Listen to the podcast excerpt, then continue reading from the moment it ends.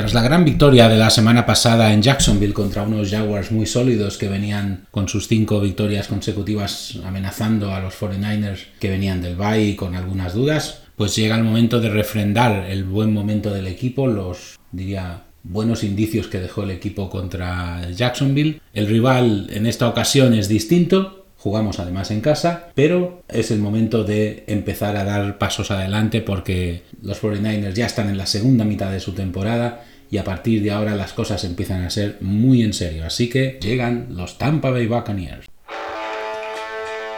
Hola, bienvenidos a cuarenta y nueve ers Faithful España, el podcast de los cuarenta y nueve ers en español. ¡Empezamos!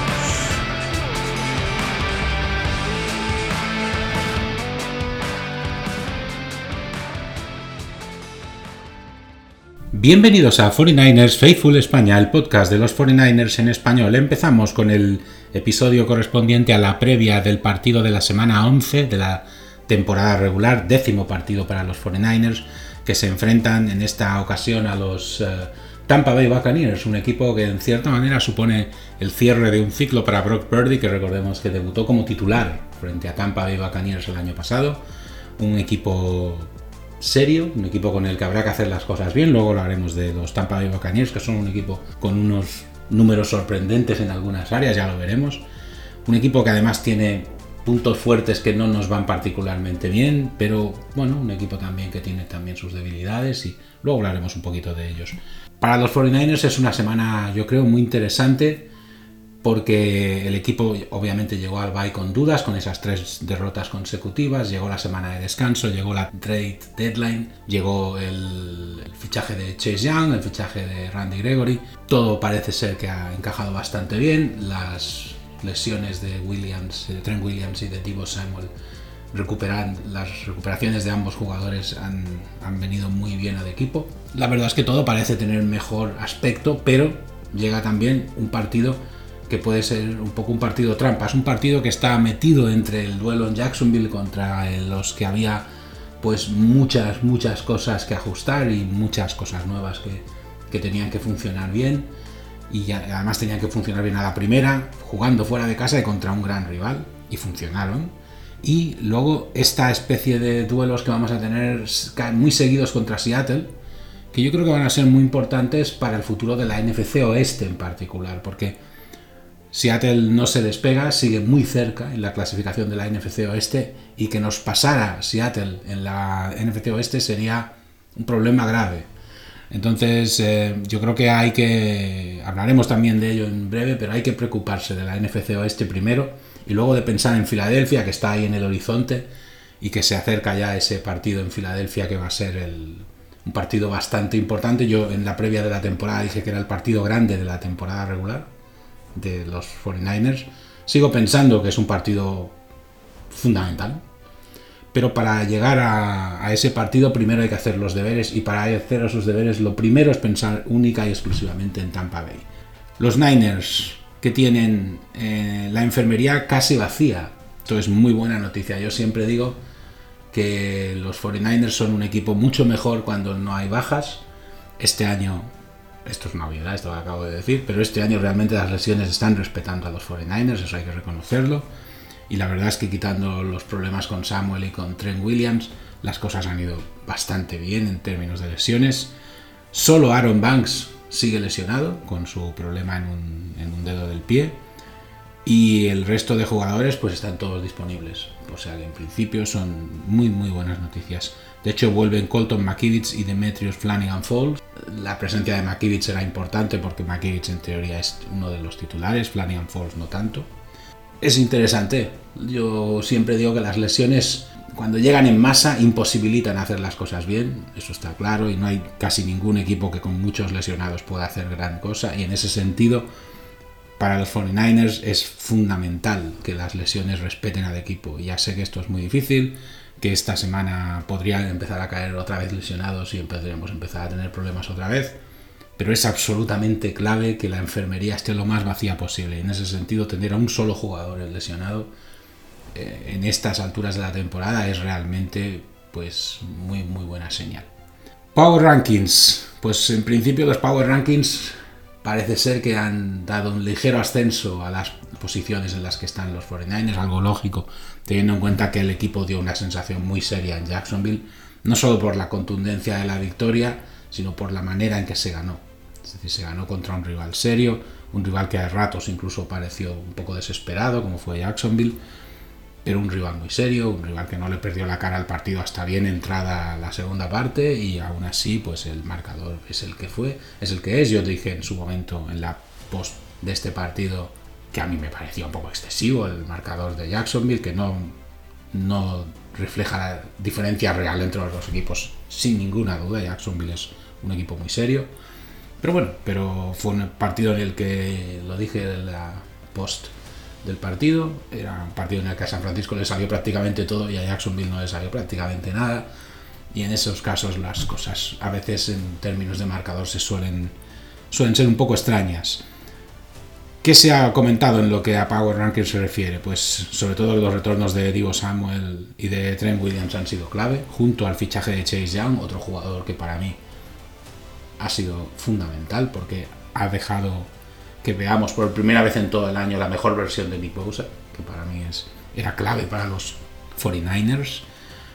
Vimos a un Brock Purdy muy sólido en Jacksonville, con un equipo como Jacksonville que, como casi todos los equipos de la liga y teniendo en cuenta las problemáticas por las que pasa la línea de ataque de los cuarenta y nueve ers, utilizaron el blitz repetidamente, y esta vez yo vi a Brock Purdy más cómodo en líneas generales, sobre todo en la segunda parte, pero también yo diría que en la primera, más cómodo de lo que yo esperaba incluso ante un equipo serio como Jacksonville.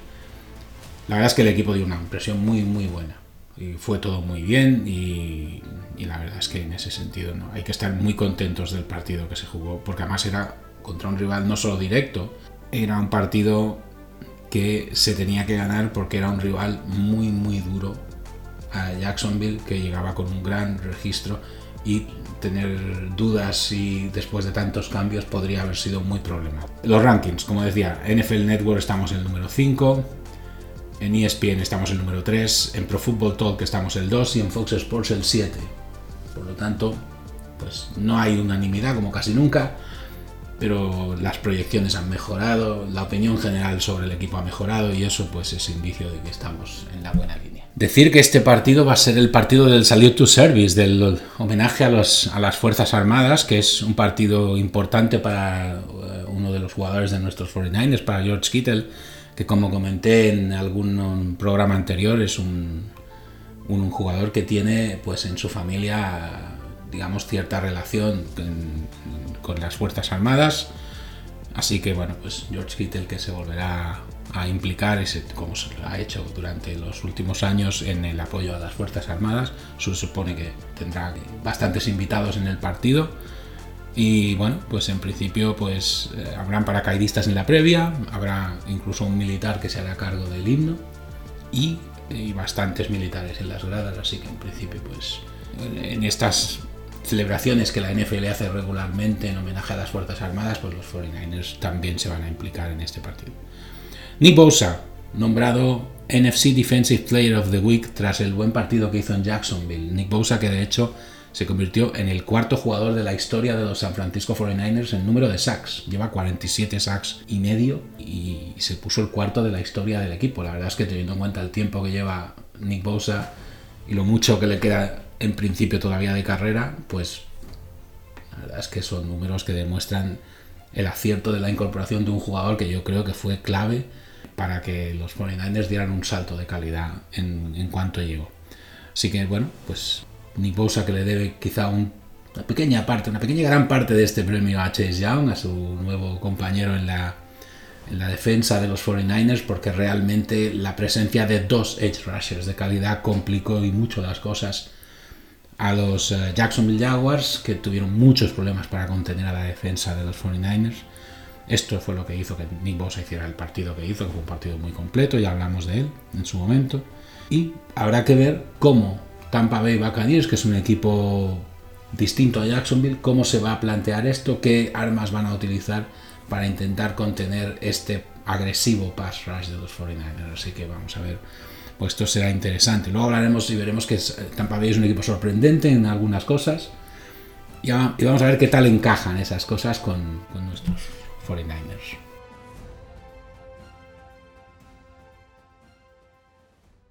Bueno, pues volvemos a las curiosidades de la semana. Esta vez volvemos a curiosidades locales de San Francisco, ya que el partido se juega en el Levi's Stadium. Y en principio, pues esta semana vamos a hablar de Lombard Street, esa famosa calle con la gran pendiente, con el trazado este tan característico, hace una, una forma así como de S, muy conocida en todo el mundo y muy, muy, muy visitada por todos los que visitan en alguna vez la ciudad de San Francisco.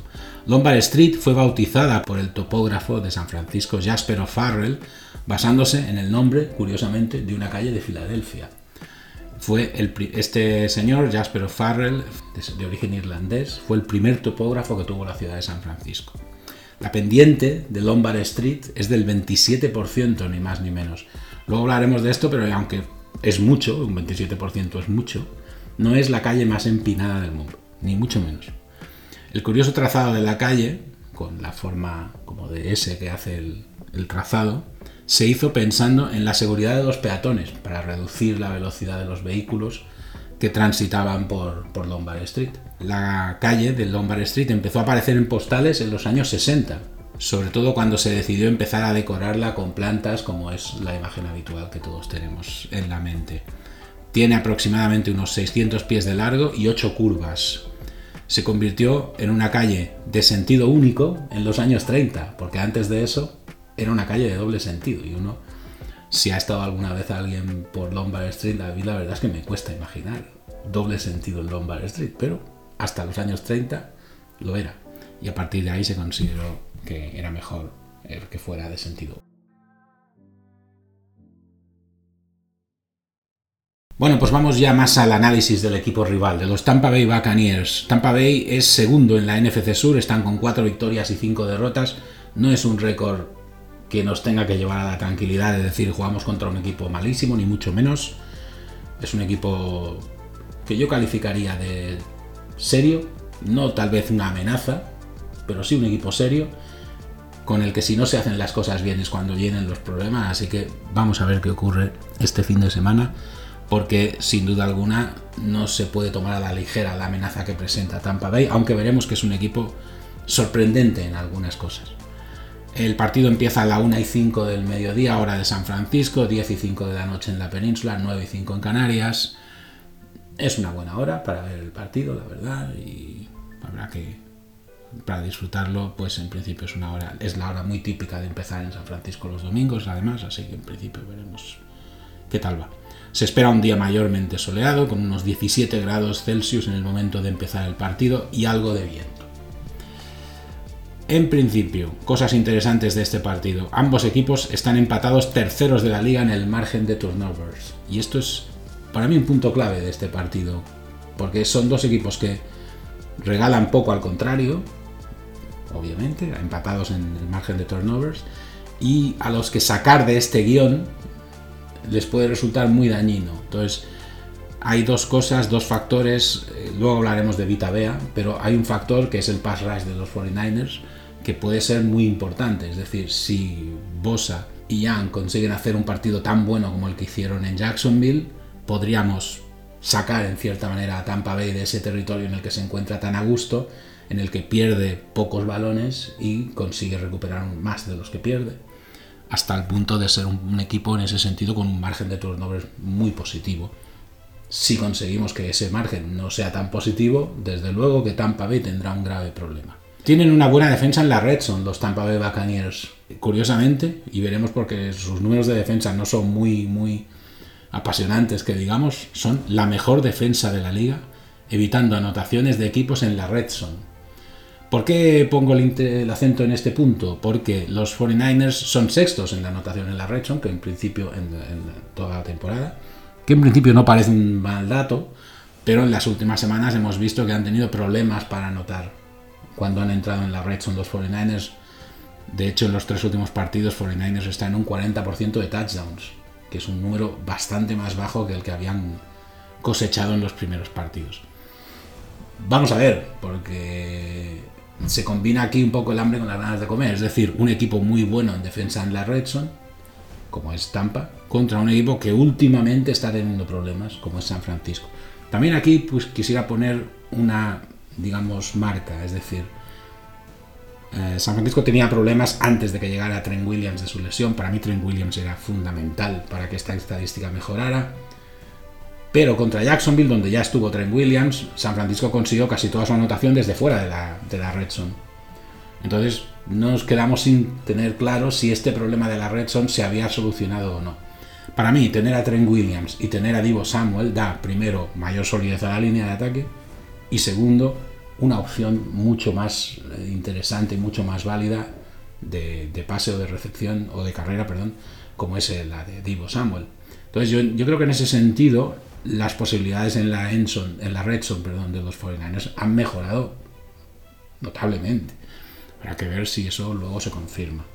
Y para mí es una prueba el partido contra Tampa, porque es un equipo muy sólido en ese área específica de la defensa. Luego veremos que sus números no dan a entender una idea muy grande de solidez, pero esta, esta parte es sólida. Los cuarenta y nueve tienen una buena defensa para pasadores de, que se salen del pocket, como Baker Mayfield. A ver qué tal le va el domingo, porque es un, es un quarterback muy móvil, es un quarterback que se mueve. Yo creo que va a ser un duelo excitante, con tanto la secundaria de los cuarenta y nueve como sobre todo con nuestro pass rush. Hasta ahora San Francisco no ha tenido excesivos problemas con este tipo de jugadores.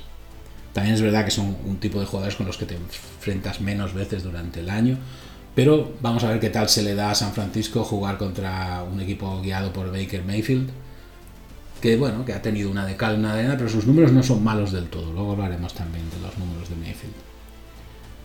Los cuarenta y nueve van a buscar su séptimo partido de treinta o más puntos en la temporada. Si consiguen un partido de estos, sería el, el máximo en diez partidos desde que los San Francisco cuarenta y nueve entraron en la N F L en mil novecientos cincuenta, que es mucho hablar, son setenta y tres años. Este año, desde luego, está claro que la producción ofensiva no es nuestro problema.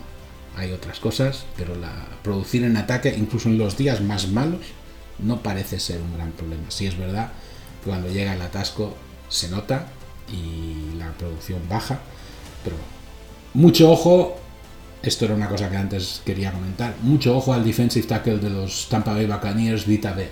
Es uno de sus mejores jugadores, uno de sus mejores, digamos, recursos defensivos. Vita Vea va a atacar el interior de la línea ofensiva de los cuarenta y nueve, que es uno de los puntos más débiles de nuestro equipo, y puede crear problemas a Brock Purdy. Esto va a ser absolutamente clave, porque a Vita Vea hay que tenerlo muy, muy, muy vigilado en este partido para que no nos, se nos convierta en un verdadero problema. Eh, los Tampa Bay Buccaneers, que llegan con algunas cuestiones en lo que a lesiones se refiere, tienen en injury reserve al wide receiver Russell Gates y al center Ryan Jensen. Tienen como cuestionables al Edgar Matt Feller, al linebacker Devin White, pieza importante, al cornerback Carlton Davis tercero y a otro cornerback, a Josh Hayes. Y tienen fuera al safety Ryan Neal. Este es otra pieza importante, Ryan Neal, perdón, otra pieza importante. Tanto Devin White, que está cuestionable, como Ryan Neal, que no juega, son piezas importantes de la defensa de este equipo. Para mí la baja de Ryan Neal la van a notar, es una baja sensible. Veremos. ¿Mejores jugadores del equipo? Pues su quarterback, como hemos dicho, es Baker Mayfield. Lleva un rating durante la temporada de noventa y tres coma siete, que no está nada mal. Es un rating bastante aceptable.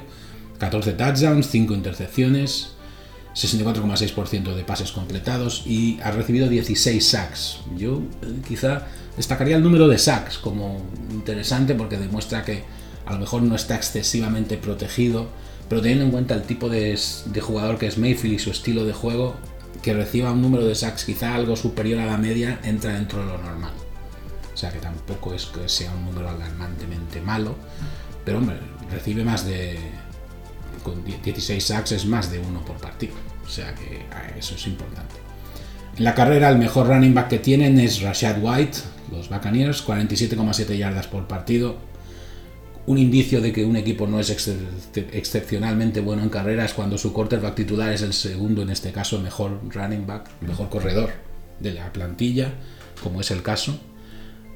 Aquí un poco se combina el estilo de juego con las propias deficiencias que tiene el equipo en, en lo que a juego de carrera se refiere, ya que primero Baker Mayfield es un jugador que corre con el balón, eso está claro, a pesar de su condición de quarterback, y segundo parece un equipo con dificultades para establecer un juego de carrera. Así que, bueno, pues en principio esto es un punto débil, yo diría, de los Buccaneers, notable, porque hace su juego ofensivo un pelín más previsible. En el pase, sin embargo, disponen de muy buenas opciones en el puesto de wide receiver. Tienen a Mike Evans, a Chris Godwin, a incluso Rashad White.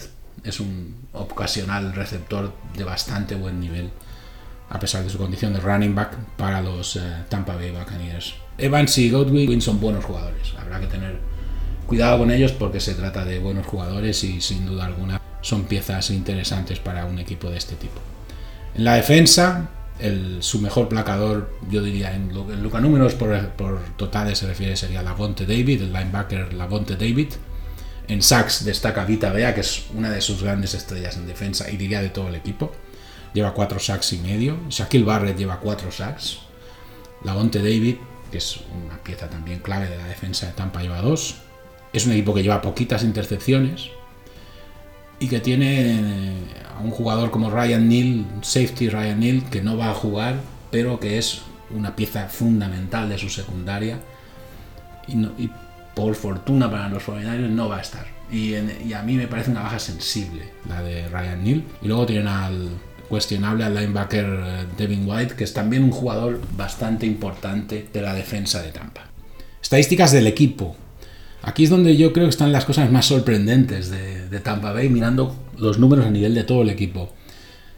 No olvidemos que es un equipo que está con cuatro victorias y cinco derrotas. Es decir, un equipo que está por debajo ligeramente del cincuenta por ciento de victorias. Y están en ataque, son veintidós de la liga en yardas por partido, decimoquintos en pase, los últimos en carrera, esto es muy interesante, y vigésimo terceros en puntos. Es decir, está claro que es un equipo al que le cuesta anotar. Eso, desde luego, es bastante evidente. Es un equipo del tercio bajo de la liga en lo que a anotación se refiere, quizá ligeramente mejor de la media, que su media en lo que a pase, porque están más o menos en la mitad de la tabla, pero un equipo que está el último de carrera en la N F L está gritando muy claro cuál es su estilo de juego. Y está claro que Tampa, si nos va a hacer daño de alguna manera, es con el pase. Esto ya sabemos que a nuestros forty-niners no se les da especialmente bien, pero ojo, tampoco vamos a jugar contra una repetición de los Minnesota Vikings de hace unas semanas o contra los Cincinnati Bengals de también hace unas semanas, que utilizando el pase sabiamente consiguieron unos números tremendos contra la defensa de San Francisco. Primero, esta defensa ha cambiado, y segundo, Tampa Bay no es ni Minnesota ni Cincinnati. Es una cosa, una versión ligeramente inferior, en mi opinión. Dicho eso, no se les puede subestimar en ningún área, pero la deficiencia que tienen con el juego de carrera es bastante, bastante palmaria. En defensa son veinticuatro de la liga en yardas permitidas por partido, treinta y uno en pase. Sin embargo, son sextos en la defensa contra la carrera y octavos en puntos permitidos. Es decir, es una, yo creo que son de largo los, los números más extraños que presenta este equipo, los números de su defensa. Una defensa extraordinariamente sólida contra la carrera, que consigue encajar pocos puntos, pero que es un pequeño desastre contra el pase, porque son los penúltimos de la liga en yardas de pase permitidas. A mí personalmente no me dicen estos números, oh, qué bien, lo vamos a tener fácil, son un desastre defendiendo la cara, el, perdón, el pase, les vamos a machacar con el pase. No, porque ese no es el estilo de nuestro equipo. Es decir, los forty-niners no juegan al, a esta, de esta manera, no es nuestra mejor arma, la del pase. No con ello quiero decir Brock Purdy no es capaz de pasar, ya vimos en Jacksonville que era capaz de hacerlo y lo, habéis, y lo ha mostrado otras veces. He dicho antes y mantengo que además se consiguió incluso que la cosa funcionara tan bien que hasta ni siquiera hubo necesidad de pisar excesivamente la, para no, la red zone, perdón, para anotar contra Jacksonville, pero eso no quiere decir que el estilo de juego que más le conviene a nuestro equipo sea el del pase. Dicho eso, es bueno que tengamos un equipo con dificultades para defender el pase, que además no va a tener a Ryan, a Ryan Neal en el partido. Pero claro, cuidadito con esto. Y luego cuidado también con esa gran capacidad que tienen defensiva contra la carrera. Porque esto, yo creo que Tampa Bay va a tener una X puesta en Christian McCaffrey y van a estar muy pendientes de él. Yo creo que es un partido en el que sería incluso interesante pensar en rotar bastante a McCaffrey para buscar alternativas, utilizar incluso a Juszczyk y a, incluso a Kittle para confundir un poco a su, a su defensa en lo que a la carrera se refiere, porque evidentemente establecer un juego de carrera ante un equipo así no es sencillo. Así que vamos a ver. Están terceros en el margen de turnovers, ya lo he comentado antes. Esta es una estadística buena que tienen y que demuestra que es un equipo, que es un equipo pues sólido y en algunas cosas, en otras ya hemos visto que no tanto. Yo creo que el tema de la estadística de, por ejemplo, de defensa contra el pase, o la estadística que tienen de, de la carrera en ataque, son cuestiones más bien de personal, de que les faltan piezas. A este equipo está claro que necesita un running back como el comer, no porque Rashad White sea malo, sino porque probablemente está un pelín solo. Su defensa contra el pase es cuestionable, y aquí pues claro, hemos hablado de sus mejores jugadores de, de defensa, y casi todos contra el pase tienen poco que hacer. El único es precisamente Ryan Neal, que es el que no va a jugar, ¿no?, el domingo, pero quizá una mejor presencia en la secundaria les vendría bien a este equipo de cara al futuro, porque esos números de defensa contra el pase son bastante preocupantes. Bueno, más curiosidades de Lombard Street, de una calle que es, como todos sabemos, toda una atracción turística. Más de un millón de visitantes se estima que visitan al año eh, esta calle, que se ha convertido en uno de los iconos de la ciudad de San Francisco. Las mejores fotos en Lombard Street se toman bien desde Leavenworth Street, que está en la parte de abajo, y por lo tanto mirando hacia arriba. Y los mejores momentos para fotógrafos serían el amanecer y el atardecer, para evitar sobre todo los coches.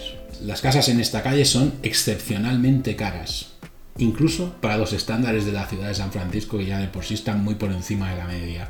Hay un límite de velocidad que es de cinco millas por hora, es decir, prácticamente estamos hablando de poco más de lo que hace una persona andando a paso tranquilo. Es una calle de sentido único, como hablaba antes, hacia abajo desde Hyde Street, que es la parte de arriba, y se ha hablado de poner más restricciones al tráfico, incluso de cobrar a los visitantes por la gran cantidad tanto de coches como de personas que se dan cita en Lombard Street. A veces, de hecho, en Lombard Street hay atascos, y el pavimento además no ayuda en exceso, porque en días donde ha habido lluvia o humedad es un pavimento bastante resbaladizo. Suscríbete a nuestro podcast, busca cuarenta y nueve ers Faithful Spain en las principales plataformas de podcast: Spotify, Apple Podcasts, Amazon Music, iVoox, Castbox punto efe eme, Google Podcast. Los enlaces a todas estas plataformas disponibles en nuestra página web cuarenta y nueve ers faithful spain punto transistor punto efe eme.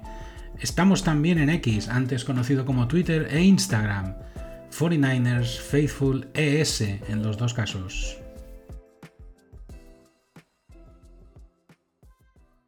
Bueno, pues con esto yo creo que tendríamos la...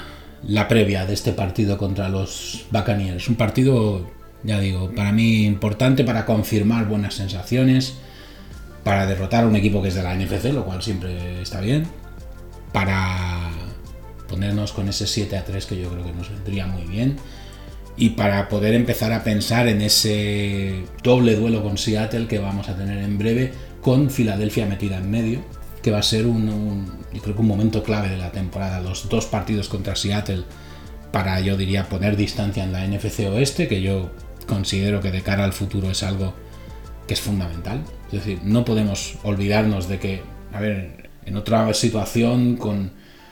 sabemos que Rams está muy irregular, sabemos que Arizona Cardinals está teniendo un año bastante malo, pero si también Seattle estuviera teniendo problemas, pues nos podríamos, entre comillas, olvidar de la N F C Oeste, pero es que Seattle no cede. No cede, siguen ahí, y ellos seguro que tienen puesto en su calendario estos dos partidos, que son además muy seguidos, contra, contra San Francisco, como dos grandes opciones para, digamos, empezar a pensar en ser ellos los que por la vía del, de la N F C Oeste sean los que accedan a playoffs. Si tuviéramos problemas contra Seattle, ojo al lío en el que nos podríamos meter, porque entonces ya no estaríamos hablando de posiciones, no, estaríamos hablando directamente de quedar fuera de playoff, lo cual yo no, me resisto a creerlo. Pero ojo, porque Seattle es un equipo que tradicionalmente nos va a tener muchas ganas y que van a jugar con toda su intensidad y sus mejores recursos en esos dos partidos que van a venir muy seguidos, y donde en medio viene el duelo contra Filadelfia, y se puede tener el error de pensar que el partido grande es el de Filadelfia, Pues no. Los dos de Seattle son excepcionalmente importantes también. Pero ahora mismo, a corto plazo, antes de Seattle, antes del bocadillo de Seattle con Filadelfia en medio y antes de todo esto, tenemos que pensar en Tampa Bay. No podemos subestimar a Tampa Bay y pensar que es un equipo flojo, es un equipo extraño, con números estadísticos, como hemos visto, un tanto sorprendentes, con un equipo que prácticamente no tiene juego de carrera, o un equipo que tiene problemas graves para defender el pase, un equipo que no produce demasiado, que no tiene números que te dejen una impresión muy buena, a excepción de su capacidad para defender la carrera y su, su capacidad para defenderse en la, en la red zone.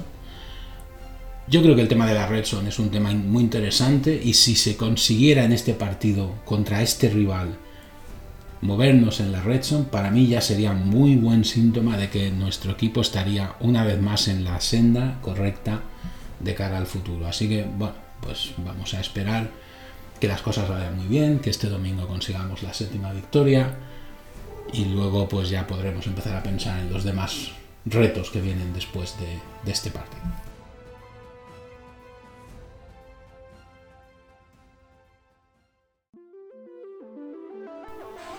Y con esto acaba este episodio. No olvides suscribirte a cuarenta y nueve ers Faithful España. Espero que te haya gustado. Adiós.